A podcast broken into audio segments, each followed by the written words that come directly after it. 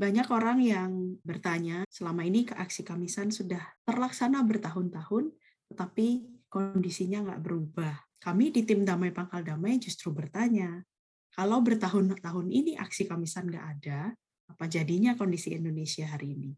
Berseru pinta kebebasan Malah diberi nama ancaman Berseru pinta sejahtera Yang tiba berseragam bersenjata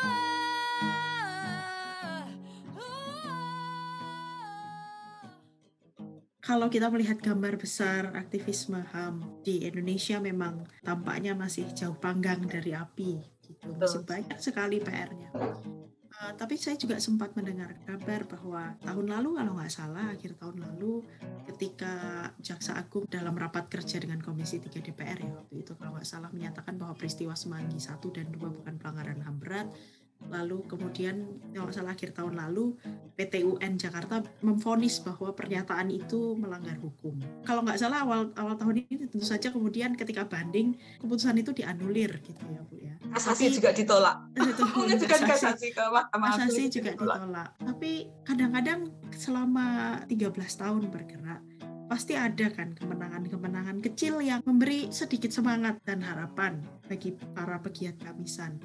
Nah, gimana sih Bu Sumarsi melihat hal ini, mengevaluasi Kamisan setelah 13 tahun ini gitu? Kemenangan-kemenangan kecilnya maupun kegagalan-kegagalan yang terus dihadapi itu gimana gitu secara umum? Ya, secara pribadi ya saya mensyukuri ketika peristiwa penembakan Wawan itu masuk ke ranah pengadilan. Saya mensyukuri. Hmm mensyukuri sekali ya mengenai kemenangan-kemenangan kecil yang lainnya ya nggak ada kebuntuan ya belum ada kebuntuan kalau memang pemerintah mau menyelesaikan kasus pelanggaran HAM berat itu hmm. uh, melalui aksi kamisan kami bisa menolak kemauan negara upaya pemerintah untuk menyelesaikan kasus pelanggaran HAM berat ini secara non yudisial. Kemenangan-kemenangan kecilnya ketika kami e, berhasil menolak penyelesaian secara non yudisial dan harapan kami adalah ketika masih ada sebuah pasal di dalam Undang-Undang Pengadilan HAM yang terus kami perjuangkan e, agar Jaksa Agung atau Presiden segera menugaskan kepada Jaksa Agung untuk membentuk ya tim penyidik ad hoc sesuai dengan pasal 21 uh, eh, ayat 3 Undang-Undang Pengadilan HAM. Jadi kemenangan okay. kecilnya seperti itu dan uh, masih ada harapan ya untuk kami tetap melakukan perjuangan di dalam menegakkan hukum dan hak asasi manusia. Sebentar Bu, maaf Bu, um, ini ini kita ngomongin tuntutan ya berarti ya kalau dalam gerakan. Berarti sudah ada penyidikan dari Komnas HAM, betul? Ya kan? Betul tapi belum ada penyidikan dari Kejagung, dari Kejaksaan. Dan tuntutannya um, Kamisan adalah supaya Kejagung membentuk tim penyidikan ad hoc untuk menindaklanjuti laporan dari Komnas HAM. Betul. Oke. Okay.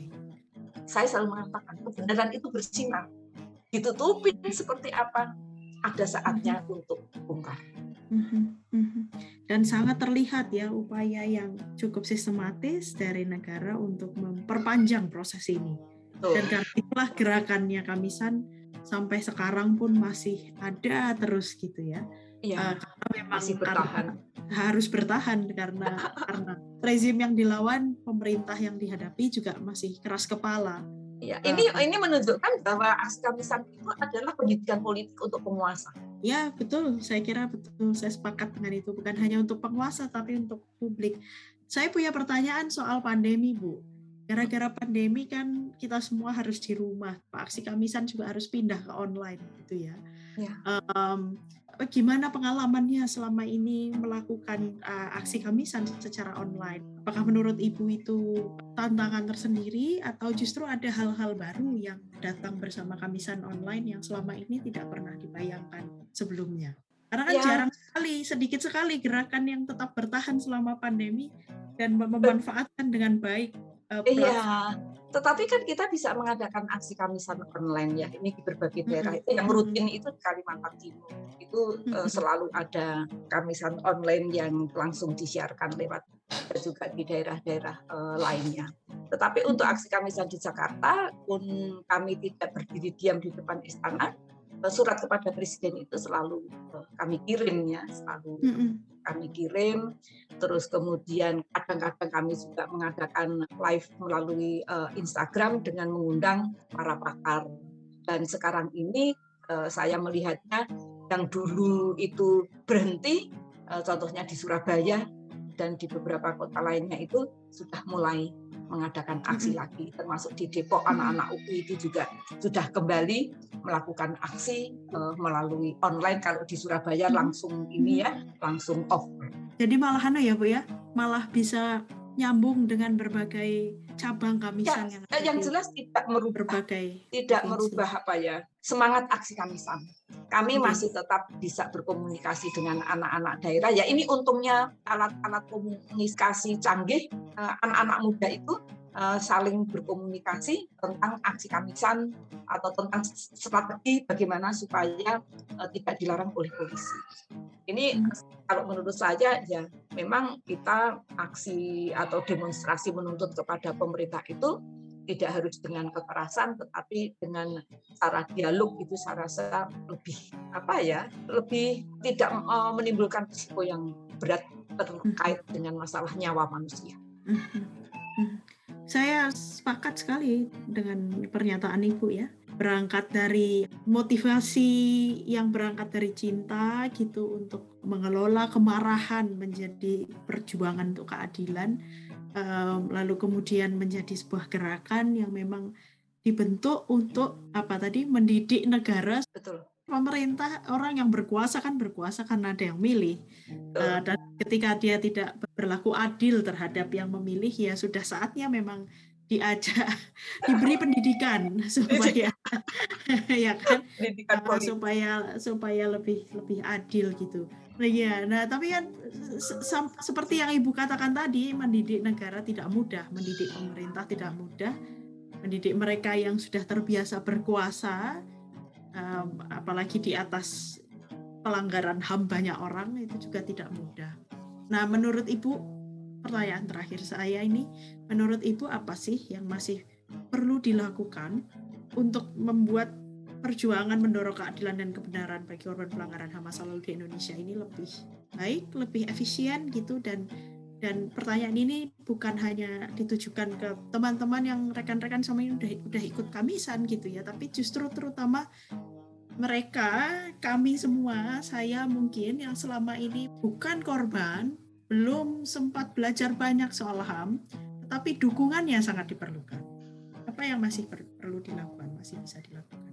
Jawabannya singkat Mbak Ayu. Apa itu? Mari kita berjuang bersama untuk menegakkan hukum dan HAM dengan cara apa pun. Dengan cara apa pun itu kan dengan mural, dengan diskusi, dengan eh, apa ya, ya eh, kita berbicara di media sosial dan lain sebagainya. Toh para penguasa pun juga mereka main Twitter, main Instagram. Mhm. Di era di era di mana bahasa penguasa itu sekarang mengikut membebek kepada apa yang viral, Ya, kita semua harus membantu memviralkan eh, apa ya perjuangan bapak ibu mencari eh, keadilan bagi eh, apa anak saudara keluarga tercinta gitu ya bu ya. Ya, betul Mbak. Setiap minggu Ibu Sumarsih dan keluarga korban eh, pelanggaran HAM berat masa lalu yang tergabung dalam CSKK dengan gigih berdiri di depan Istana Negara dalam diam eh, meminta Presiden segera menyelesaikan pelanggaran HAM berat masa lalu dengan cara yang penuh dengan keadilan sekaligus mengirim surat kepada Presiden. Eh, berikut salah satu suratnya surat dari seorang ibu untuk Bapak Presiden yang terhormat yang menunjukkan betapa kasih ibu itu tidak terhingga sepanjang masa sampai keadilan datang.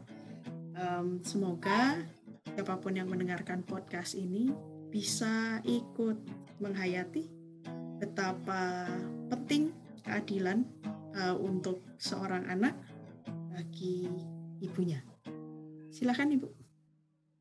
Aksi diam di depan Istana Presiden tanggal 16 Desember 2021, Kamis ke-709, nomor 349, garis miring surat terbuka, JSKK, garis miring 12 Rumawi, garis miring 2021, hal akhiri impunitas untuk tegakkan hukum dan HAM. Jakarta 16 Desember 2021. Kepada yang terhormat Presiden Republik Indonesia, Bapak Insinyur A. Joko Widodo di Jakarta. Dengan hormat. Melalui surat ini, kami menyoroti pernyataan Bapak Presiden dalam sambutan peringatan Hari HAM Sedunia pada tanggal 10 Desember lalu. Dalam sambutan tersebut, Bapak membicarakan mengenai penuntasan kasus-kasus pelanggaran HAM berat masa lalu dan masa kini dan menyatakan bahwa pemerintah berkomitmen untuk menegakkan, menuntaskan, dan menyelesaikan pelanggaran HAM berat dengan mengedepankan prinsip-prinsip keadilan bagi korban dan keadilan bagi yang diduga menjadi pelaku dalam kurung pelanggar HAM berat. Keadilan adalah perlakuan yang berpegang pada kebenaran. Dalam pandangan kami, pernyataan yang menyebut keadilan bagi yang diduga menjadi pelaku memperlihatkan ketidakperpihakan negara kepada korban dan keluarga korban yang telah berjuang selama puluhan tahun menuntut tegaknya hukum dan HAM. Dalam hal ini adalah untuk terduga pelaku pelanggaran HAM berat dimintai pertanggungjawaban di pengadilan sesuai dengan mekanisme yang diatur di dalam Undang-Undang Nomor 20 26 tahun 2000 tentang pengadilan HAM. Komitmen Bapak sebelum menjadi presiden untuk menyelesaikan pelanggaran HAM berat masa lalu dan menghapus impunitas serta pernyataan-pernyataan dalam pidato kenegaraan bertolak belakang dengan sikap dan tindakan yang sesungguhnya sebab selama ini telah ikut berperan dalam melanggengkan impunitas dengan melindungi terduga pelaku pelanggaran HAM berat dan membiarkan proses hukum berlarut-larut tanpa kejelasan di Kejaksaan Agung selama bertahun-tahun. Kami melihat bahwa pernyataan Bapak Presiden dalam peringatan Hari HAM sedunia tersebut hanyalah bagian dari janji-janji kosong pemerintah jika tidak diikuti dengan langkah konkret untuk memproses perkara pelanggaran HAM berat secara yudisial. Dalam hal ini, Jaksa Agung harus segera membentuk tim penyidik ad hoc yang terdiri dari unsur pemerintah dan atau masyarakat sebagaimana diatur dalam pasal 21 ayat 3 Undang-Undang Nomor 26 Tahun 2000 untuk menindaklanjuti kasus-kasus pelanggaran HAM berat yang telah diselidiki oleh Komnas HAM. Penyidikan Kejaksaan Agung menjadi kunci untuk pembentukan pengadilan HAM ad hoc yang dibentuk atas usul DPR RI dengan keputusan Presiden atau Kepres. Putusan Mahkamah Konstitusi nomor 18 garis miring PUU strip 5 strip 2007 menyebut bahwa usul DPR RI atas pembentukan pengadilan hoc harus memperhatikan hasil penyelidikan dan penyidikan dari institusi yang berwenang dalam hal ini Komnas HAM dan Kejaksaan Agung bukan atas dugaan DPR RI. Meski Kejaksaan Agung telah mengumumkan rencana penyidikan umum untuk kasus Paniai, kami menilai bahwa langkah tersebut hanyalah sebuah awal yang masih harus dikawal secara ketat guna menjamin bahwa penyidikan akan dilakukan secara efektif, independen, dan transparan serta diikuti dengan mekanisme pengadilan untuk memastikan terpenuhinya hak korban atas kebenaran, keadilan, dan pemulihan. Perlu kami tekankan bahwa penyelesaian secara yudisial merupakan kunci untuk pemenuhan hak-hak korban, mengakhiri praktek impunitas, serta menjamin tidak berulangan peristiwa pelanggaran HAM berat di masa depan. Sehubungan dengan hal tersebut, kami mohon Bapak Presiden untuk satu, memerintahkan Jaksa Agung untuk segera membentuk tim penyidik ad hoc untuk menindaklanjuti berkas penyelidikan pro justisia Komnas HAM atas setidaknya empat kasus pelanggaran HAM berat masa lalu yang tercantum di dalam nawacita, yaitu tragedi Semanggi 1, Semanggi 2, Trisakti, kerusuhan 13-15 Mei 98, penghilangan paksa, Kalangsari Lampung, dan tragedi 65. Dua, memastikan penyelesaian kasus-kasus pelanggaran HAM berat masa lalu dan masa kini secara yudisial sesuai dengan mekanisme yang diatur di dalam Undang-Undang Nomor 26 Tahun 2000 tentang Pengadilan HAM. Tiga, membatalkan rencana pembentukan unit kerja Presiden untuk penanganan peristiwa pelanggaran HAM berat dalam kurung UKP PBHB melalui mekanisme non yudisial. Demikian kami sampaikan dan atas perhatian Bapak Presiden kami ucapkan terima kasih. Salam hormat Presidium JSKK, Suciwati, Sumarsih, Bejo Untung, tembusan yang terhormat Bapak Menko Polhukam, tembusan yang kedua Arsip. Terima kasih banyak Bu. Ya, sama-sama Mbak Ayu, saya juga terima kasih perjuangannya yang tak kenal lelah. Kami selalu bersama Ibu. Um, demikian podcast uh, Damai Pangkal Damai kali ini. Um, sampai ketemu di episode berikutnya. Selamat Hari Pergerakan Perempuan Nasional. Berhenti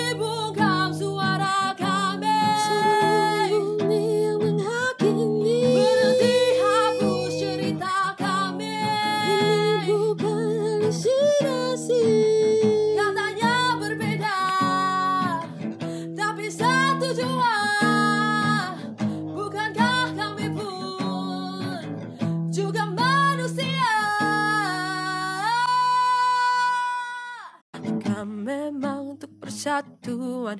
Rangkulah dengan kasih persaudaraan. Jika memang demi damai Buat apa darah tertumpah